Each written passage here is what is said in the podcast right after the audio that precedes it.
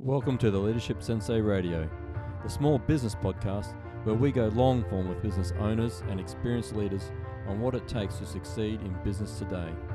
I'm your host, Brett Morrison. If you're a first time listener, welcome along. If you're coming back and tuning in again, I thank you. It is you, the listeners, who make this show matter. So let's get this started.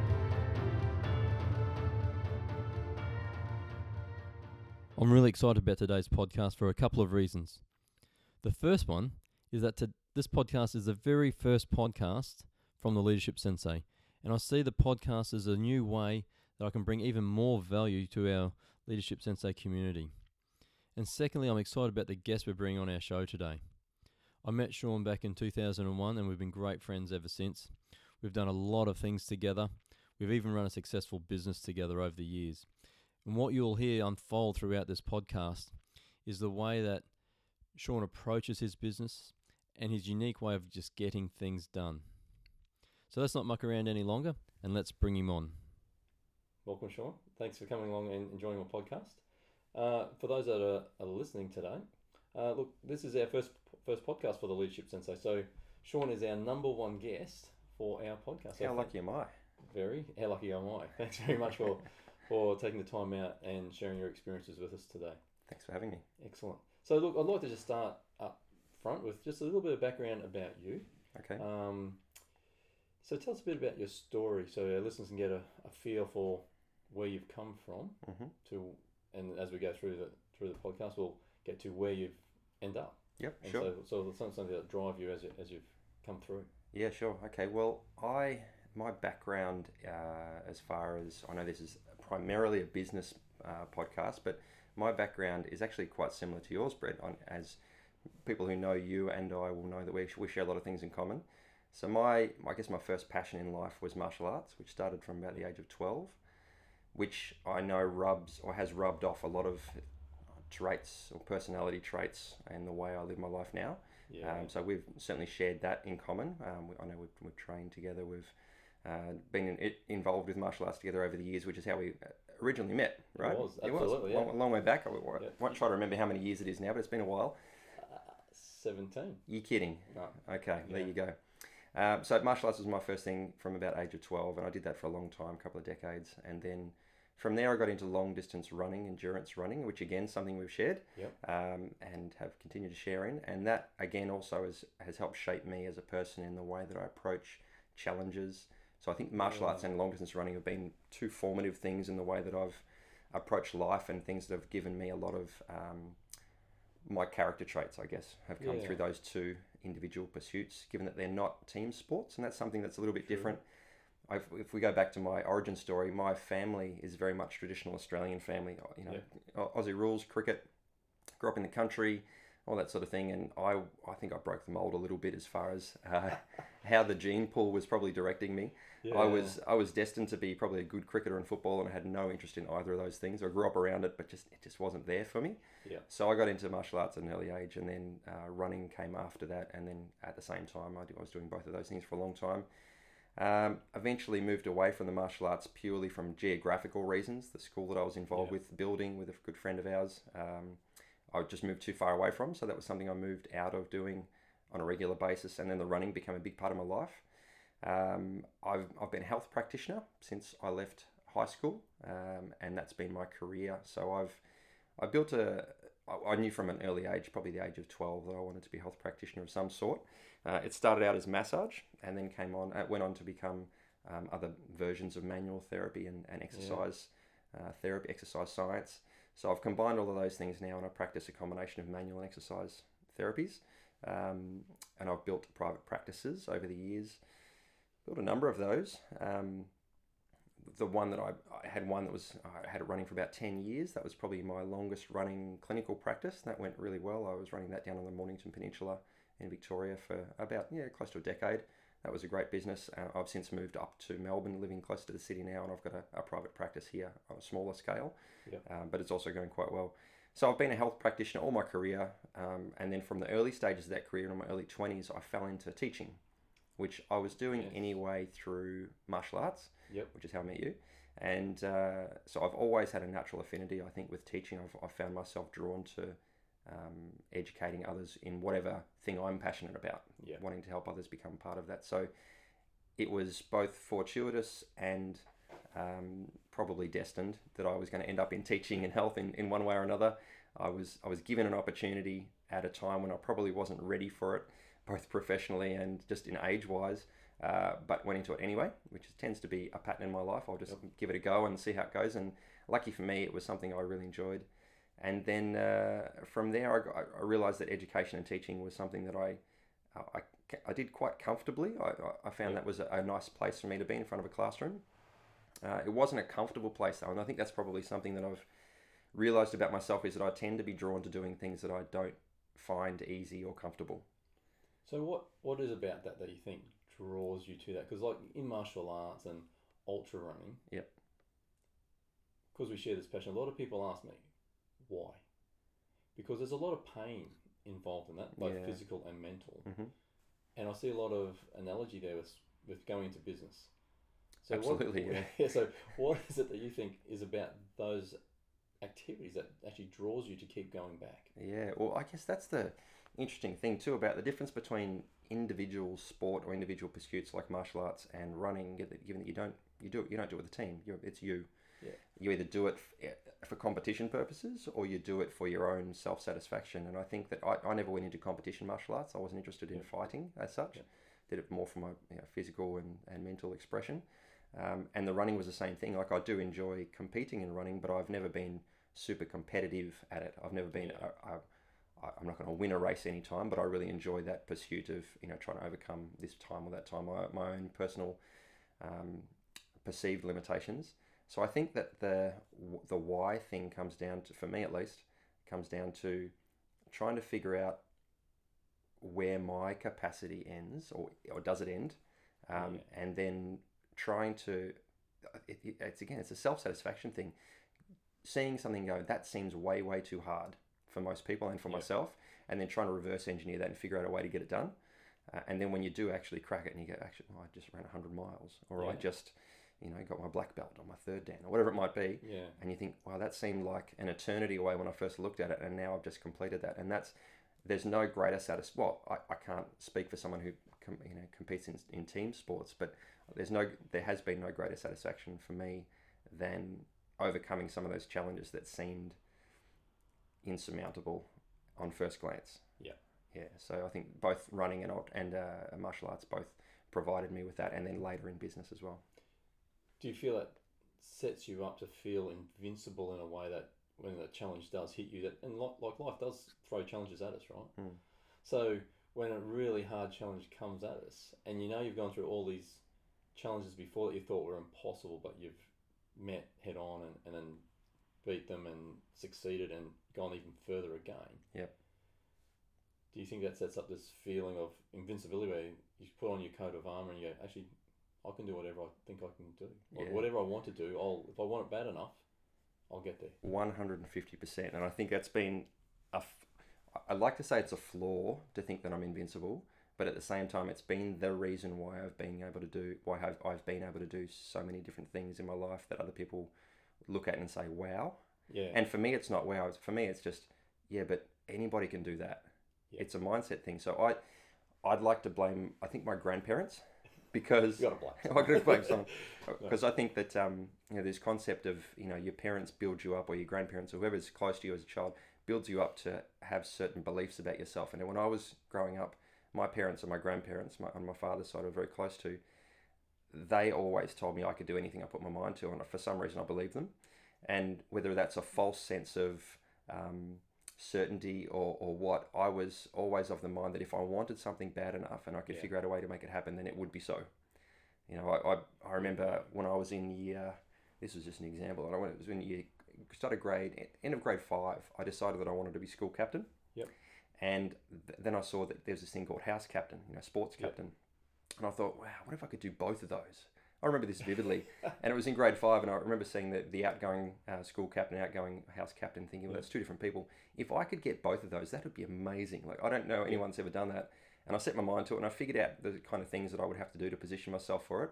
Sure enough, I got it, and that reinforced this this uh, this belief that anything was possible for me. So I think that was probably the first thing. If I look back, that was the first thing that I thought. Well, if I really want something bad enough, I can make it happen.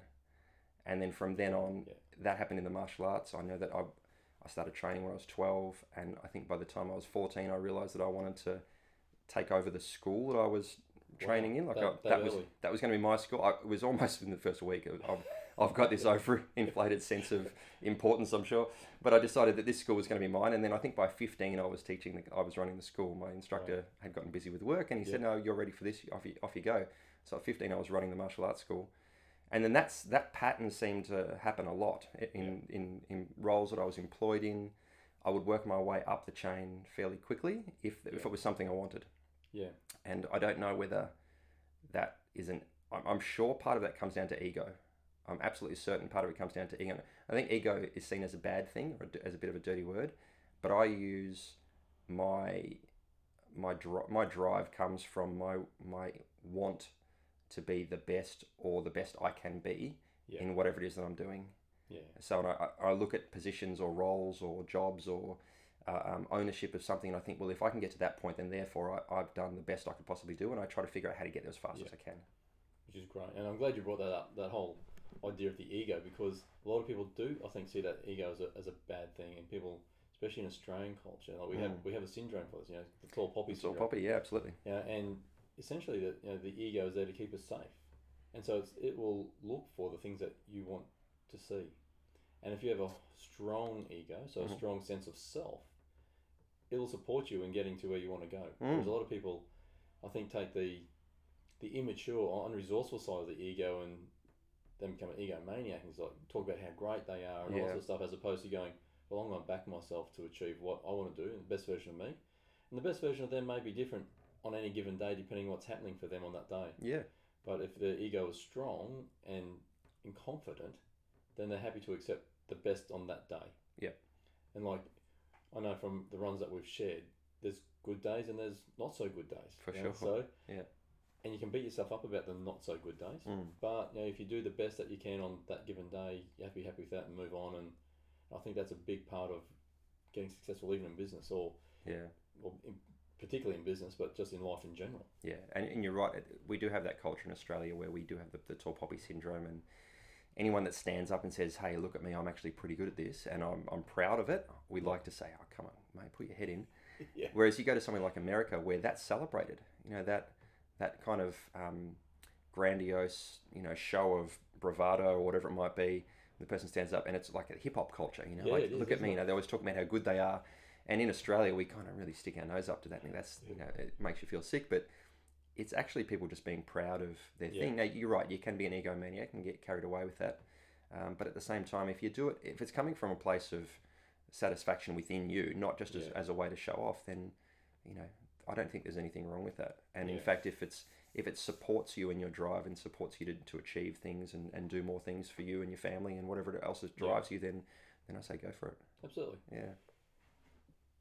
I quite often draw the analogy between martial arts and even coming into this, this ego sense, where for me personally, when I came into martial arts originally, because I started very similar age, I was at 13, I think, when I 1st Mhm. started martial arts. And I, I did it for many years, had a break, and I came back to it in, in my early 30s, and that's when I first met you. So I think there's a sense of strength and ego that comes with being able to master martial arts. It is a, is probably the well, I believe it is the darkest art you can learn. Okay. Because you learn to kill people. So and defend other people, but by defending other people, you're eliminating a threat in the other sense. So Mhm. I do believe there's people that get caught in that physicality of martial arts, and that's where the Yeah. ego catches them up. I'm strong. I can hurt people Yes. as opposed to going, actually, I'm capable. I've come through the fire. You know, we, temp- we talk about tempering the sword through a fire and it comes out. They never actually come out. They're just stuck in that sense of ego about how strong they can be. Yeah. But when they come through the other side, and I see this more with the, the senior martial artists that have done it for a while and they go, well, actually, it's not actually about how strong I am or how much pain I can deliver. It's about how I can help people, how I can teach people, how I can protect those that are close and dear to me. Yeah. And that ego turns into more of a self confidence in themselves Yeah. as opposed to look at me how great I am. Yeah, absolutely. And and for me, that was the same thing. You know, in martial arts, it was all about self-expression. I, I'm fascinated by the little guy who can take on Yeah. 20 big guys and exert zero e- effort, and they just fall away. You know, Yeah. like it's not about inflicting pain or hurting somebody else. It's about mastery of your own, you know, body and mind, and and that stuff fascinates me. And uh, if I was to go back into martial arts now and, and spend a lot more time in it than I am currently, then it, it would be all about you know just being trying to trying to master the subtlety of it, and I really Yeah. like that. And I think that that's what has attracted me to business as well. Yeah. My my favorite thing in business is in is the concept of innovation Yep. and taking something or a challenge or a problem that's in front of you and then not not figuring out how to compete with others, but actually just go around their competition and pop up next Yep. to them. Yeah. You know, to sort of innovate beyond the problem or over the problem or under the problem, around the problem. I love that. So, you know, the thing that gets me most excited in my business now is when somebody says, "Oh, you know, we can't do this because of," Yeah. and I go, "Well, hang There's on an second. opportunity. Yeah, let me show you how it can be done. You know, Yeah. so I love that side of thing, and I think that comes from the martial arts side Yeah, of it. Yeah. Mm. Well, that's fantastic. I'm really glad you you actually shared that because when people go into business that or or rather don't go into business, a lot of the time it is about oh, there's too many people already in my market. There's not enough opportunity. Um, there's too much competition. And what I'm hearing from you, and I've heard it from many other successful business owners, is there's enough for everyone. Oh yeah, yeah, and there's certainly like, I've been, I've found myself in a mentoring type role with health practitioners the last probably ten years, as I've worked my way up in the education space, and I, I find myself uh, because I've been doing it a while now. New graduates in particular come to me and say, "No, I've got to, you know, I want to start a new business, or I'm get, getting employed by this person. Can you give me some advice, whatever it might be?" And there's always this fear element. You know, there's people coming out into the industry and they'll ask questions like, "Well." you know, I live in this suburb and there's already a lot of this particular practitioner. Do you think I should set up shop somewhere else? Or Yeah. I, I'm working in this clinic and there's five other blah blah blah therapists. You know, is that too many? And it's no, like you can you can have any business in any sector. If you're the best at what you Yeah. do, you will get the market. Absolutely. So it's it's not about competition. It's just about you being better than everybody else. And with that conversation, do they often bring up price? Absolutely, yeah. Yeah. How much do I charge? And in, invariably, people will go, "Well, if everyone else is charging hundred dollars an hour, I should probably be sixty or seventy because then Yeah. people will come to me." And I always give them the analogy, and, and anyone in business will know this. But you know, if you see two cars parked on the side of the road, that let's just say they're two 1995 Commodores parked there, both the same color, both the same age. One's got a thirty-five thousand dollar sticker on it, and the other one's got a, a four hundred and fifty dollar sticker on it. You'll assume the cheaper one is of less value. Yeah. They could be the exact same, same car. And even if one's only $1,000 more, a few hundred dollars more, you'll assume that there'll be a difference in value. So theoretically, and based on that concept, then we should be pricing ourselves ourselves up in the market Yep. to increase our perceived value. And then it's just about, you know, supporting that, backing that up by actually delivering value. Absolutely. Mm. I absolutely agree. And I think a lot of that can be shaped around people knowing how much value they can bring, how much experience they have behind them. Um, I do often see, especially in, in, in my market, which is the leadership and business coaching space, Yep. there's a lot of people that don't necessarily have a lot of background experience, but they want to charge the top end of Mm. the dollar. And I think in some ways they're shortchanging both themselves and also their clients. Yeah. Um, I don't think they should shortchange themselves and not give themselves a good rate. But if they want to start charging the top rate, I think they need to come with a level of experience. So when I see someone like yourself, you do have a lot of experience. You've got a lot of practical experience doing what you do. You've also got a lot of knowledge from the teaching aspect. And as, as you know from when you start teaching, it's a whole different ball game from being able to do something, but then being able to teach someone else how to do Well, that. they say those who can't do teach. Right? Yeah, It's the, the old tape, tape teacher story.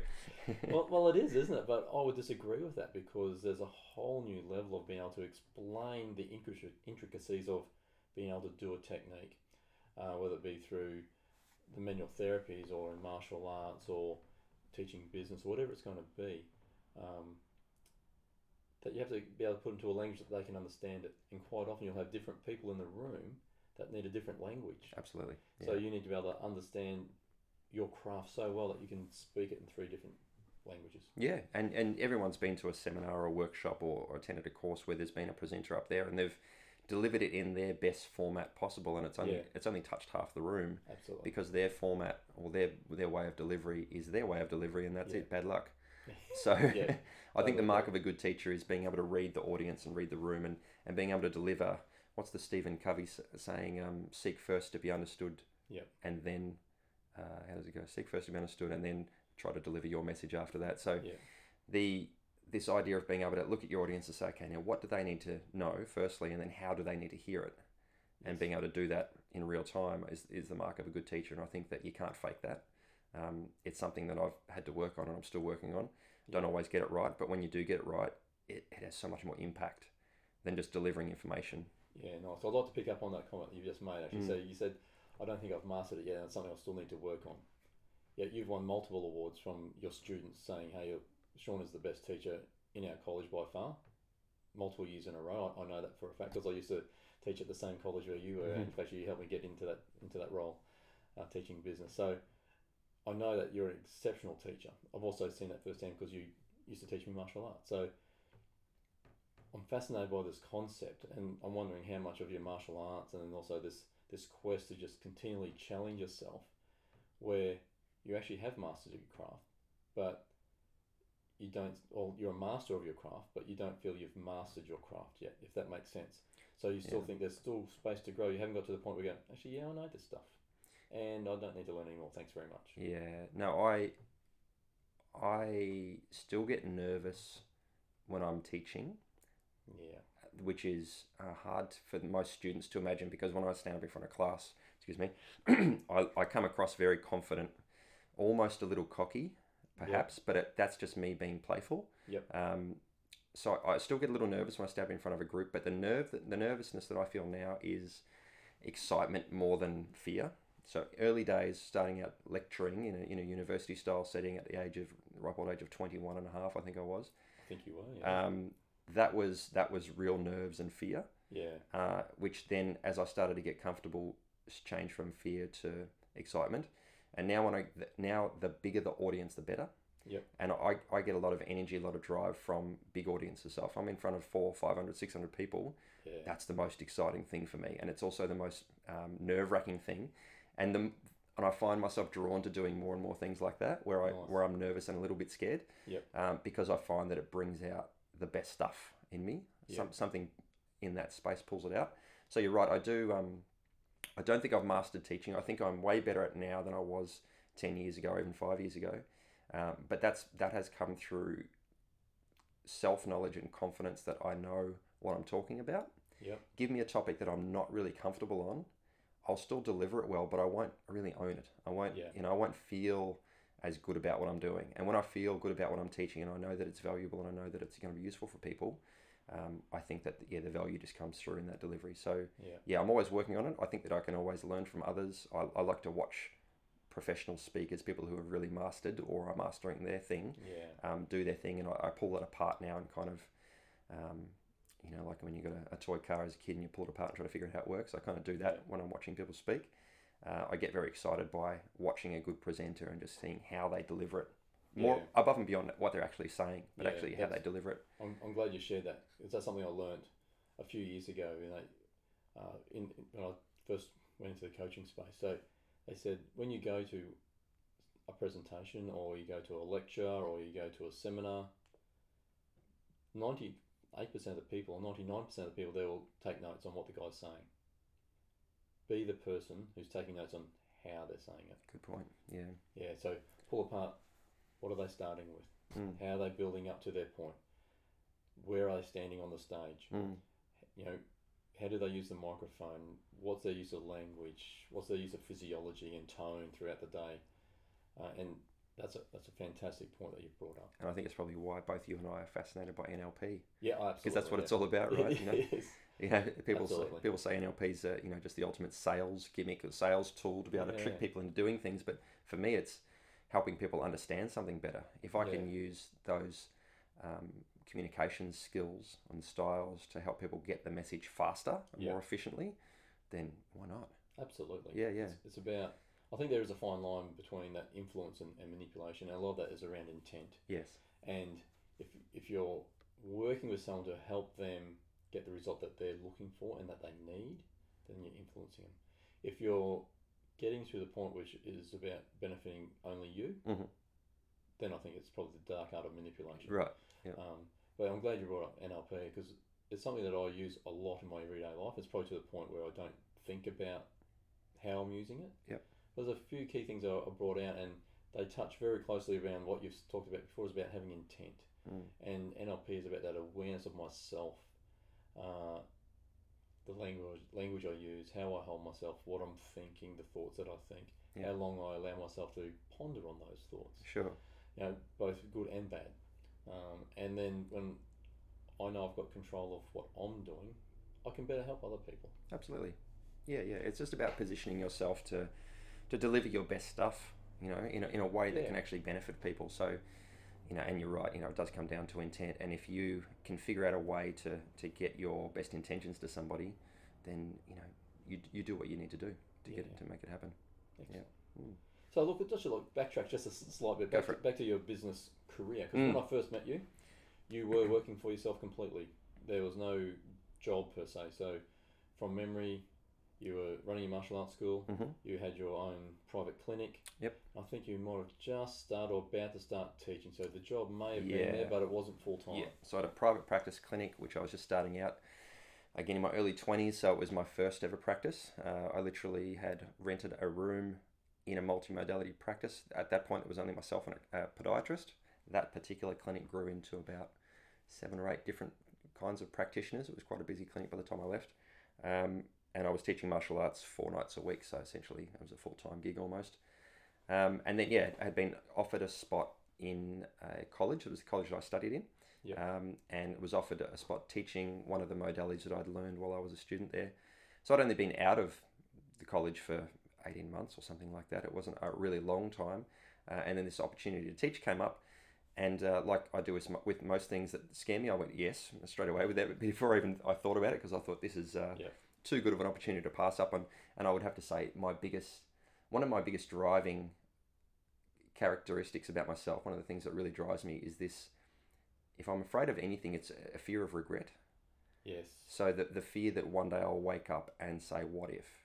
Is that why you never pull out of a race? One hundred thousand percent. Yeah. Because I've seen you at times when you should have pulled out of a race. Yeah. Actually, I've crewed for you when you should have pulled out of a You race. you have been on its crew, yeah, and, and I, and you, you suffered for a long time after that race. yeah, I've I've got this thing in me that says, "What if I could keep going a little bit longer?" Yeah. And then you get to a little bit longer, and you think, "Well, what if I could keep going a little bit longer?"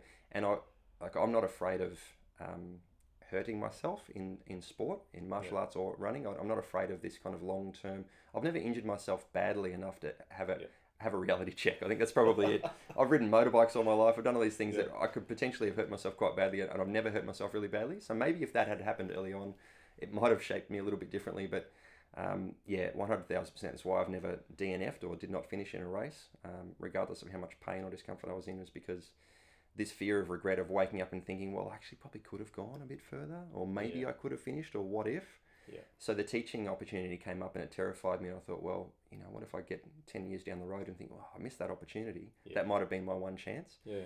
Um, so I went into um, lecturing at a tertiary institution and it was terrifying and I loved it and I hated it all in one. And I did that for, well, I've been doing it now for all my career. Yeah. Um, so that was that same day that I interviewed for that job, I'd heard through another colleague that there was a teaching position going in another school a few blocks away in the city. Yep. And they said it's they're interviewing for this particular role. You should go and interview. So I, I literally photocopied my resume and walked up the street, walked in the door, introduced myself, and sat down with the college owner, and they interviewed me, and I got that job as well. So two teaching jobs from no teaching jobs in one Yeah. day, um, and then I taught at both of those colleges for about well, one of them 13 years, the other one 15 years. Wow. And so th those particular those individual roles have played a bigger part in shaping my professional career than just about anything I've done. Yep.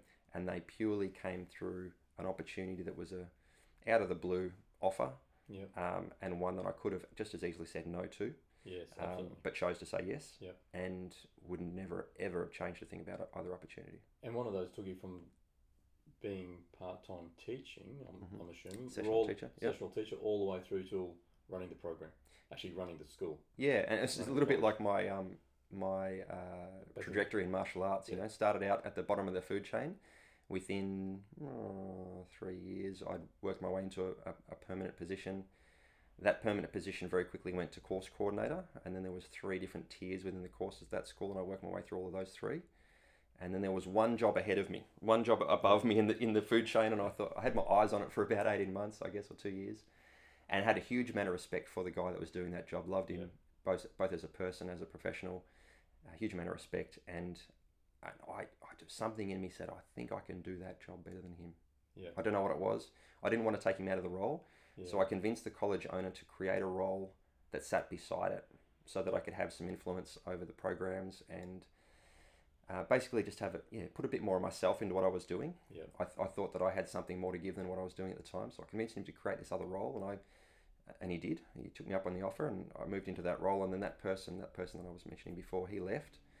Um, so it made sense to move into his role. So I didn't Yeah. push him out, but I, I, I gave the college owner an opportunity to see what I could do Yeah. and uh, and then the other person left. So I moved into the head of school role, which I that was I loved it. You know, it Yeah. gave me a chance to both influence what the students learned from you know zero to hundred, everything that was in the middle of that, um, but also have a, an opportunity to then move into management. So I was hiring staff, firing staff. I was building them up professionally and helping them develop personally and professionally, and, and really having a, a one-on-one relationship with every student and every staff member, and and seeing the college running inside and out. And yeah, I really love that role. Yeah. Yeah. And I see management and leadership as two separate roles within Mm. within a role. And as a business owner, there's a lot of leadership. Most people don't do the management side that well, Yep. but a lot of people do the leadership stuff quite good because Mm. they're leading themselves. Yep. So, how much impact do you feel that that role particularly helped grow your leadership, especially with a team? Yeah, very. I had to mature very quickly. I, even when I started that role, I was, oh, I guess I would have been in my very early thirties, maybe even late twenties. No, probably early thirties when I started that head of school role. And so I was probably the youngest head of school that had, that had ever been in existence, I think. And and, I, and people from the outside in, other academics that would come and have dealings with the college, probably look at me and say, "Who's this guy? Surely you Yeah. could have found someone who had." You know, been in, in the role a little bit longer, or had some more grey hair, Yeah. or something like that. Bit of grey hair doesn't bit of grey hair. But uh, so I very quickly had to develop self confidence Yeah. and know how to hold myself and walk the walk and talk the talk. So Yeah. one of the, the greatest skills that it developed in me was the ability to appear more confident than I was. That's probably the best Yeah. way to put it. So project confidence, pro- project um, knowledge and experience, even if I didn't have what others might expect in that role Yeah. to project that I did, and then that would instill confidence in others, and then It then they would put me up where I needed to be. Yeah. Uh, so that was something I had to learn very quickly, and it's it's one of the hardest things to teach, to to build confidence in others when they don't naturally have it. Um, but if you can get there, it helps so much in just about everything you do. Yeah, and I love how you talk about the choice to be confident. A lot of people I've worked with over the years in a coaching role, they say, look, if I just get more training, if I do another course, I'll have that confidence. Oh, I hate that. So do I. I hate and, that. But all they're getting is competence. Yes. So they get stuck in what we call the confidence competence loop. And the more confidence they get, the less confident they get because they go, oh, I'll just need this other course. I need Mm. to do this certificate. I need to do that.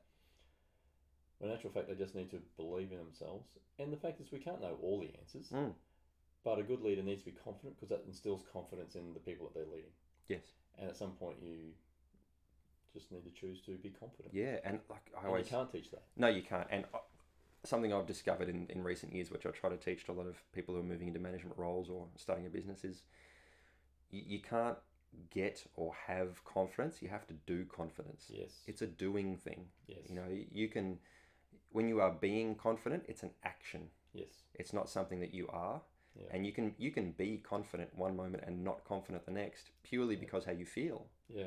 You know, and if you can start agree. and if you can start to control the way you feel and and in, and use your intention around that, then you know being confident is something you can turn on and off whenever you need to.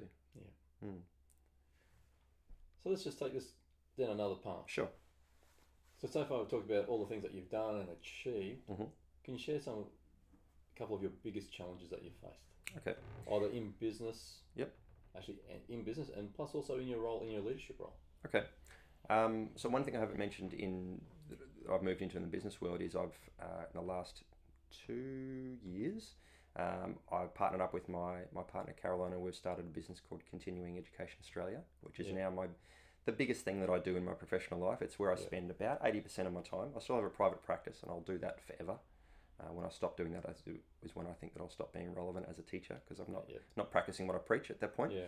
So I'll always be in private practice, and I do that as a part-time thing. Um, but I have this uh, business now, which is Continuing Education Australia with Caroline, and while she takes more So of a So where role. can people find you on that one, mate? Okay, so uh, the website is ceaustralia.com. Uh, ceaustralia.com. Uh, so, as far as the two of us in this role, um, I manage the business. I run the day to day happenings of the business, and Caroline is involved in developing some of the teaching content, and then we deliver the content together, typically, unless one of us specialises more than the other in that particular role. So, we've got this professional development, education, delivery, or uh, seminar business, I guess. We run workshops for health practitioners to help them develop professionally. And so, in answer to your question, what has been my biggest challenge, um, one of my biggest challenges in my business career? This one is an interesting. This business is an interesting one. It's actually the third incarnation of this business that I've had. You and I started our We first did. incarnation. We had the Bodylink School We did many um, years ago. many moons ago. We were teaching cupping and massage and reflexology and other bits and pieces. Um, so that was my first foray into running professional development seminars, and I found that I really loved that. That was just far too much fun. we had a great and, time. and we got paid for it. We did get paid. we did good's get- that? Exactly. So the thing I I discovered very quickly about that space, professional development, is that the quality of people that you have coming to your Yeah. courses is different than you'd get in tertiary institutions. Yes.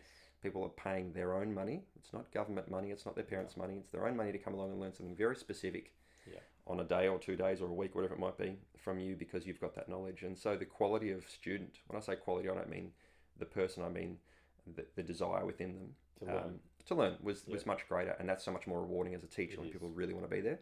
So I love that. And then as you and I got different, um, got busy in different spaces, I then started doing. and you moved to the other side of the I country. did move the other side of the country almost.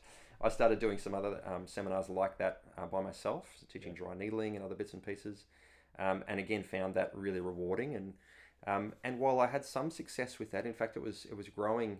Uh, my reputation as a professional educator in that space was growing fairly quickly, but I didn't really find a way to crack it, to way to you know really build that Yeah. that space or build myself in that space quite well. And I think I was trying to do too many things at once. Agree. So a big challenge for me over the years has been having too many passions. Like I'm Yeah. passionate about a lot of things. Like I'm, one thing that I've probably done well and badly at the same time is that anything that I've been really passionate and loved, passionate about and loved, I've built a business around it, Yep. which has been a blessing and a curse.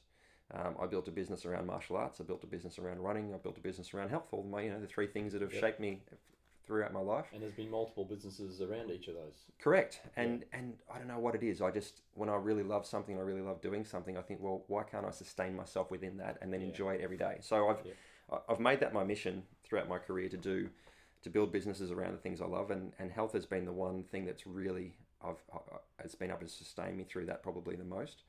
Um, so we started with Bodylink, and then I had Inspired Health Training, which was just me, and then um, yeah, a couple of years ago, 2015 into 2015, Caroline and Yep. I started CEA, and that has probably been the most rewarding combination as far as being able to put it all together. Yeah. And I think largely it's because my commitment as far as time goes has been more more invested. You know, I've Yeah. I've pulled back on the formal teaching. In fact, I'm not doing any teaching in institutions right now. Um, that ended the middle of this year, uh, both by choice and by chance.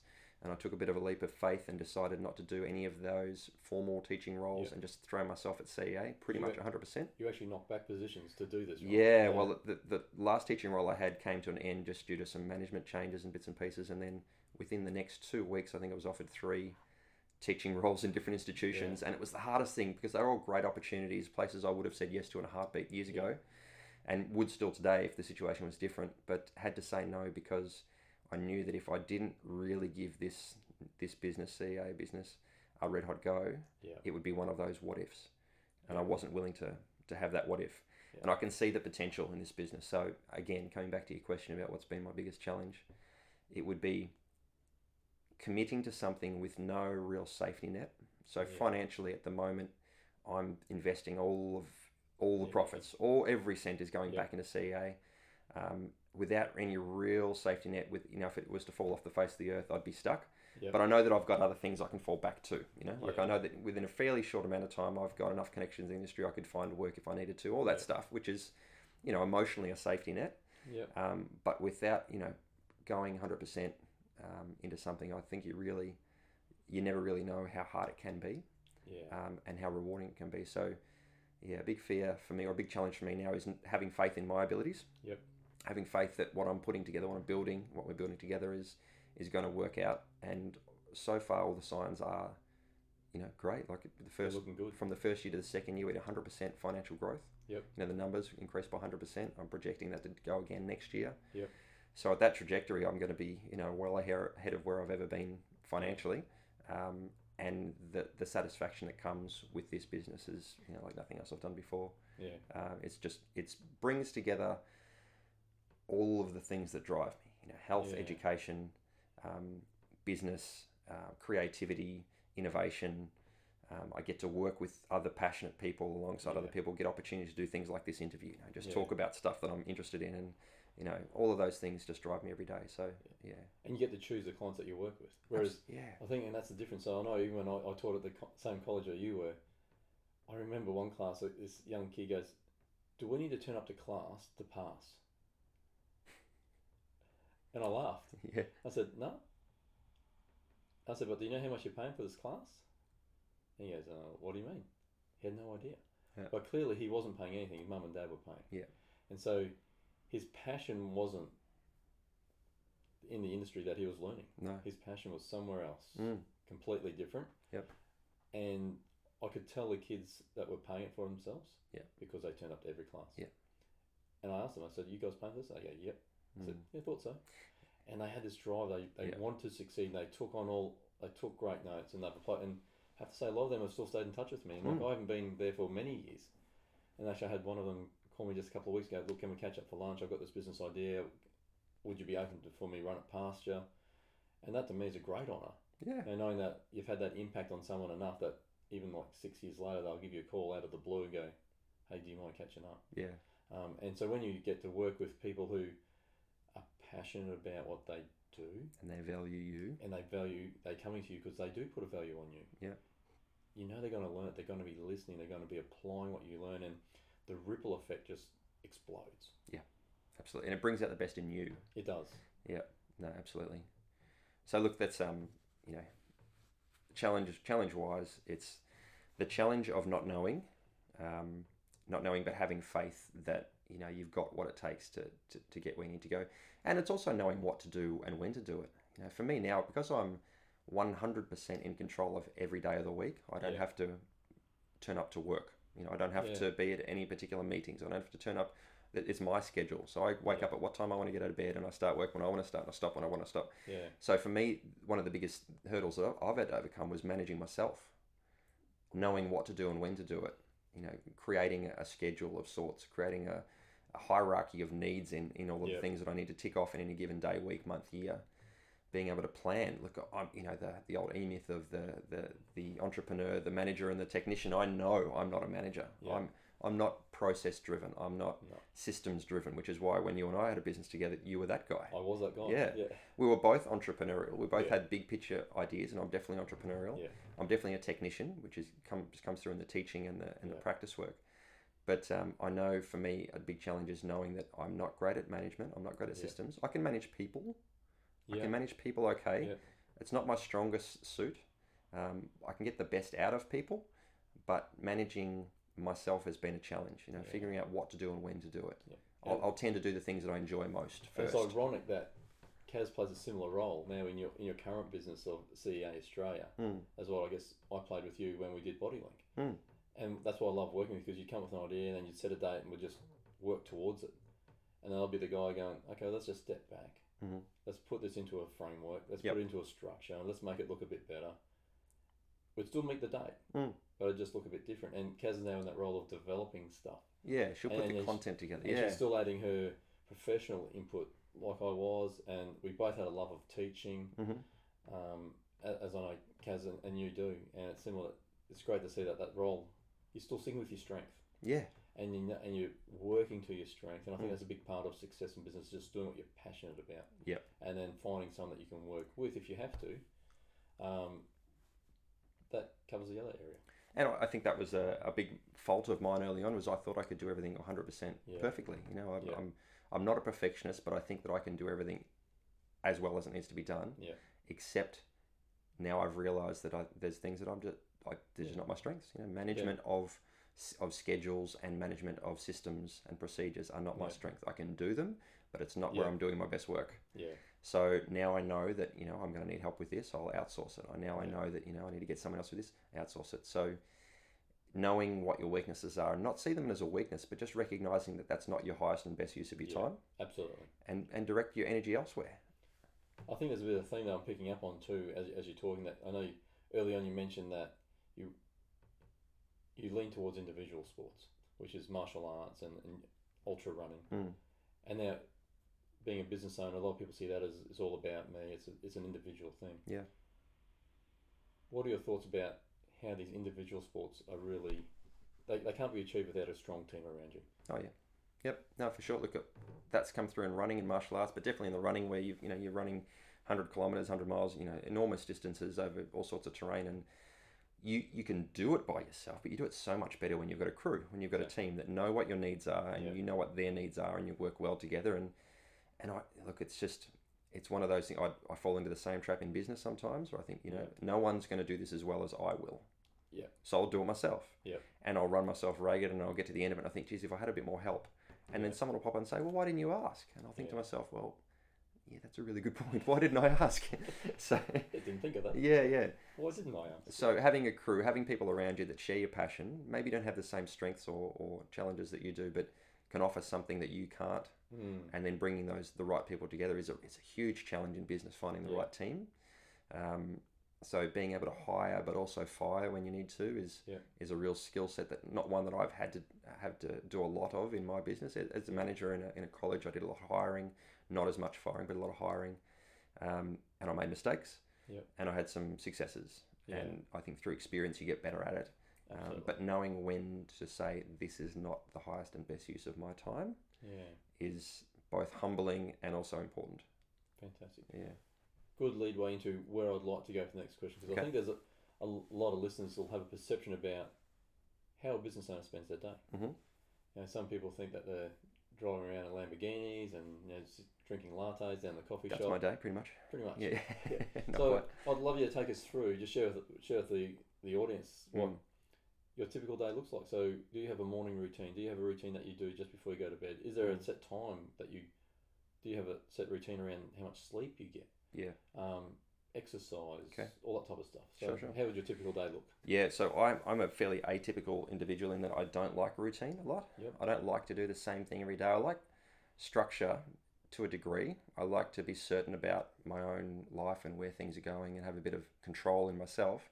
But I don't like the same routine every day, um, which is why I've probably never had a normal nine to five existence. Even when I was yeah. employed by somebody full time, I'd work nine to five or eight to five or eight to four, and then I'd you know run before work, and then I'd have a business after work, and I'd work on weekends. Like I'm, people from the outside in would say I'm a workaholic, but I'm doing all the things that I love every day. Yeah. So it actually makes gives me more energy than it takes. Yeah. So I'm very lucky in that in that um, instance. But so my routine isn't the same every day.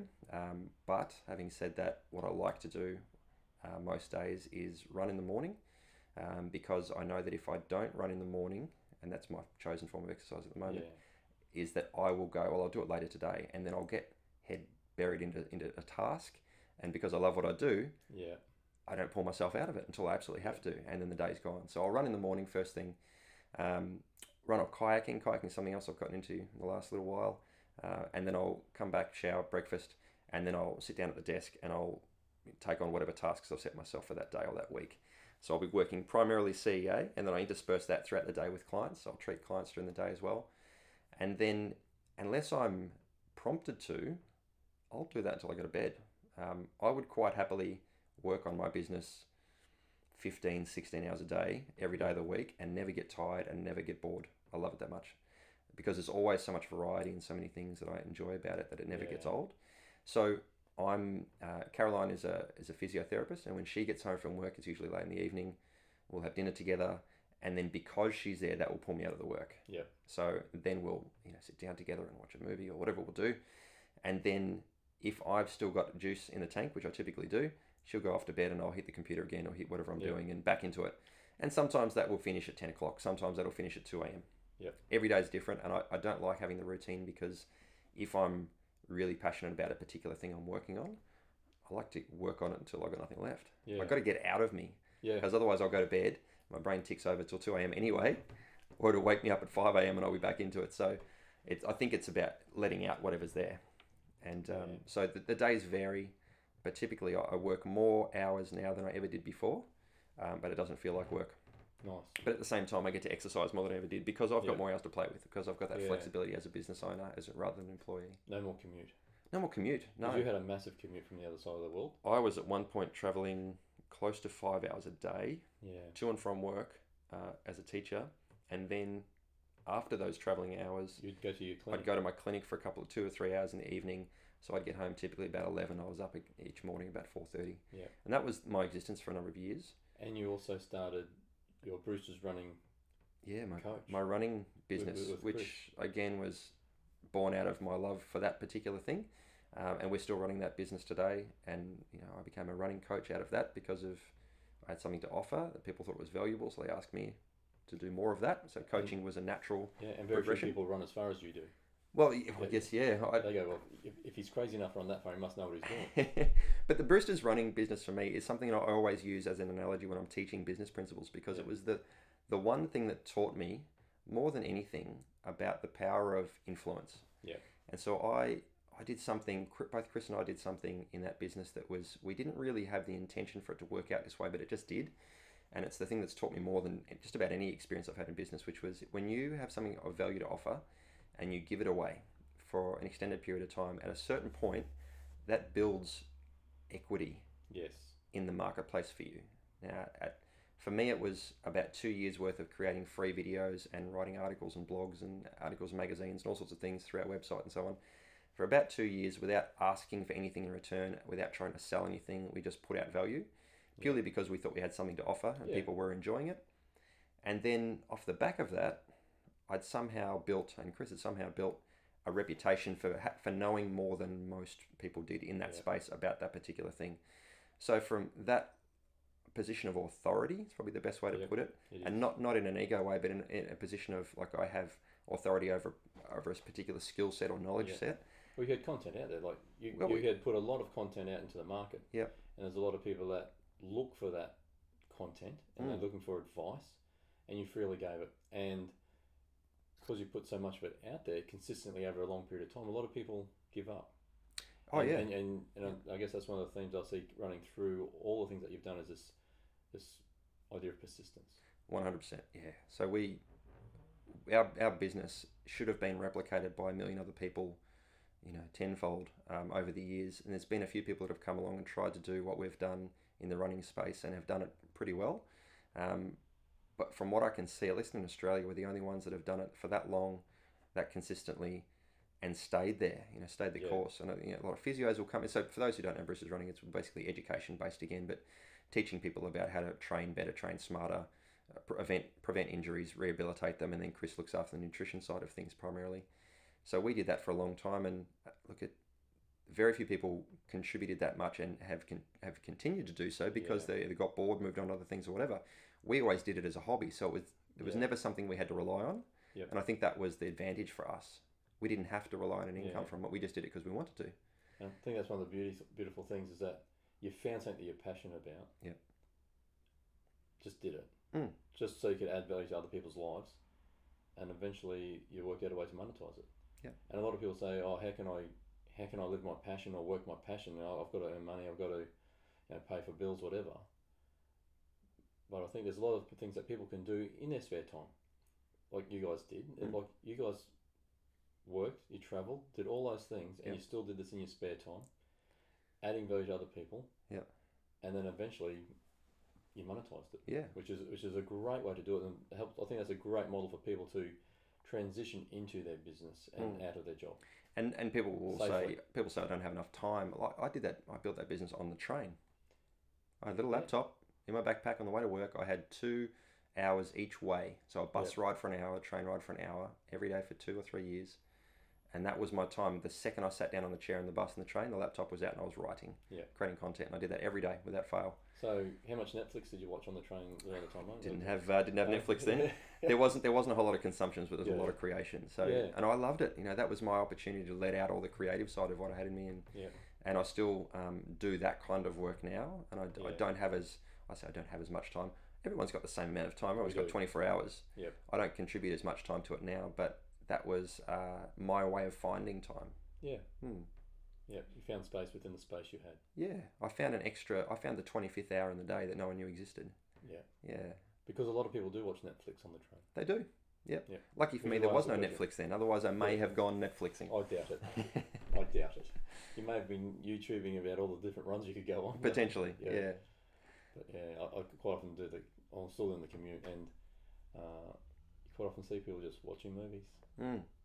and they're looking at me because I'm typing on my iPad. Yep. Yeah. No, there's there's a lot of dead space in everyone's Absolutely. life. You know, Yeah. there's a lot of white space that can be utilised Yeah. differently, and and if you've got something you really want to do, it's not a chore. No. You know, there's there's nothing there's nothing hard about any of the businesses that I've run because all of it's been around my passion. Yeah. There's been difficult times when I didn't want to do it, Yeah. but it's always been for the right reason. So that makes it a lot easier. And the point you raised earlier about you're very clear about what you want to get done for the week Mm. or that day. Yeah. So you have a goal or an achievement set in mind, so you know how to prioritize your time and make the best use of your time. And I think that aligns with you know the comment I made earlier about having intent behind what we do. Yeah. And I got a lot of that out of NLP Master Prac actually, which was it's okay to sit down and watch TV if you know why you're sitting down to watch TV. Exactly. I love sitting down watching movies with my family, and it's a great time to sit there and you know, have the kids on, on the lap and just spend time close with them. Mm. But I know I'm doing that for a reason. Yeah, And exactly. It's not always about the movie. It's Mm. about spending time with the people who are close to me. That's something that Caroline's taught me to, Yeah. to switch off. She's great at just relaxing and doing Yeah. nothing. I've never been good at doing nothing, and she's taught me Can you do to no. Yeah, she's never. She's taught me to be still. Yes. So you know, the times that we sit there and watch a, a film at night or whatever we're doing, Yeah. that for me initially was a challenge because there was Yeah. so many other things I wanted to do. Yeah. And because it was a business that we share, I would think, well, let's just let's do it, right? You have the same passion as me, but she's got a different drive than I do. Yes. So that's tempered my or, or balanced my um, my energy a little bit around that, which has been good. And ironically, your business is taking off. Yes. Yeah. So by pulling back a little bit, Yeah. gives me a, s- um, space to look at it differently. Yeah. You know, so I, yeah, one thing it's uh, it's helped me do is is step back and go right. Well, I'm not good at management strategies, or not strategies, management and and um, systems. So now I create lists. I create checklists for things to do, and I'll plan things out in advance rather than just Yeah. do them as they come into my mind. I have to ask, do you follow the list once you make them though, or do you just make the list and go, oh, I made a list? No, I, I'm Oh, pretty good. good. Okay. Yeah, if I'll write a list, but I, I overdo it. So Okay. let's say Monday, Sunday night, Monday morning this week, I wrote a list, and I, I, I think to myself, I'm going to put down uh, six things on my list to do Yeah. tomorrow, and I'll invariably put down 13 or 14, Yeah. knowing full well that I'll never get them done. And then Yeah. so this week, my 13 things on the list that I wrote down Monday morning, nine got done by Monday afternoon. Yep. Tuesday morning, I take the same list, the last three or four things, add it to the new one, put another 10 on there. Yep. And I tick them off, and I tick them off, and I tick them off. So Great. it forces me to do more than I think that I'm capable of, Yep. and then I realise that I am Yeah. capable of that. Yeah. Which is a great way to be. Mm. So I just want to start wrapping this up because we've been going for a little while now. Yep. Um, I guess I've, I've throughout the podcast I've been hearing some themes come through, and one of them is about embracing the fear, which is Mhm. just say yes anyway, even if you don't know how you're going to do it. Yep. And and knowing that sometimes you're going to get scared, Yep. uh, and there's going to be nerves, but it's how it's the the spin that you put onto those nerves. So at the start it's actually I'm afraid, Mhm. and that's actually no, this is exciting. You still get the same butterflies in your stomach, but instead of stopping you from moving forward, you're allowing that to actually energize you to add even more benefit to people. Yeah. And the other one I'm hearing is about persistence. It's about knowing that if you just keep going, Brewster's running is a classic example. You've just been consistent, Mhm. just constantly putting content out there. You're not putting content out five times a day. It's just you know, every couple of days you're putting a video out, you're putting a blog out, you're putting a post out. Relentless forward motion. Absolutely, it's just Yeah. these small steps constantly that has got you to where you where you are now, and it's been consistent through all of your all of your businesses. Yeah. So, if there's three things that you could share with the audience about, Mhm. you know, probably the three key things for you, pieces of advice that you could give them, what would they be? Yeah. Okay. I think two of them you just touched on. So one would be the confidence thing. Do confidence. Don't Nice, wait yeah. for it to show up. Actually turn up and, and take control of that. So do do confidence even when you don't feel it. Yeah. And eventually you'll learn to harness that. Um, hang in for two minutes longer than the next guy would be the second Nice. thing. Yeah. Yeah. So the world's full of successful people that didn't actually achieve success because the Yeah. potential was there, but they never achieved it. So, you know, when you see everybody else giving up and you see and you feel like you want to give up, just hang in that little bit longer. All it takes is a little bit longer because no one Yeah. else, no one else waits that last little bit. Yeah. So if you can get past that, then you're going to win. The third thing, the third thing would have to be give. So Nice. if you can, Beautiful. if you can give more than the next guy Yeah. uh, without asking for anything in return, you will get more than anybody else.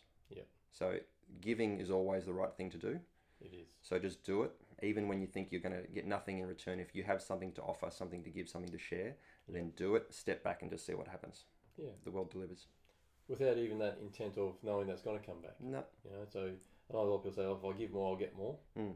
But I think that's still the wrong intent, isn't it? So from what I'm hearing from you, it's actually just give without wanting anything. Yeah. Just give knowing that you're going to add value and you're going to give benefit to someone. Yeah, and give with with the trust that, and this sounds a little bit, um, you know, a little bit uh, esoteric, but giving with the trust that the universe will figure something out for you in return. Yes.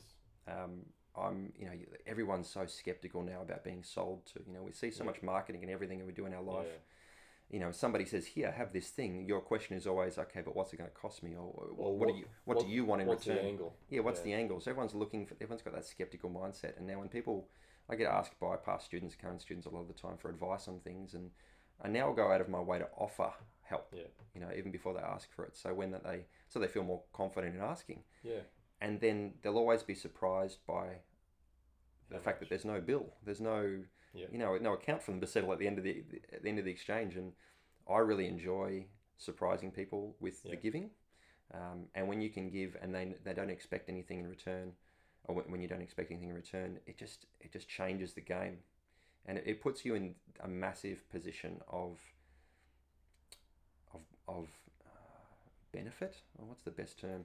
It puts you in a position of Well, it feels nice to help people, doesn't it? yeah, like it, it puts you in a position of, you know, I'm in front here. Like I Yeah. gave to you, but I'm in front. Like I, I feel good about it. Yeah. You, you got something that you wanted. and you can see you can see the shift in their face and I've been asked that question like how do I stay passionate about business coaching because like that that can bore the crap out of some people right Oh, yeah. uh, but I do that for like I've been doing it for over a decade and I still love it Mm.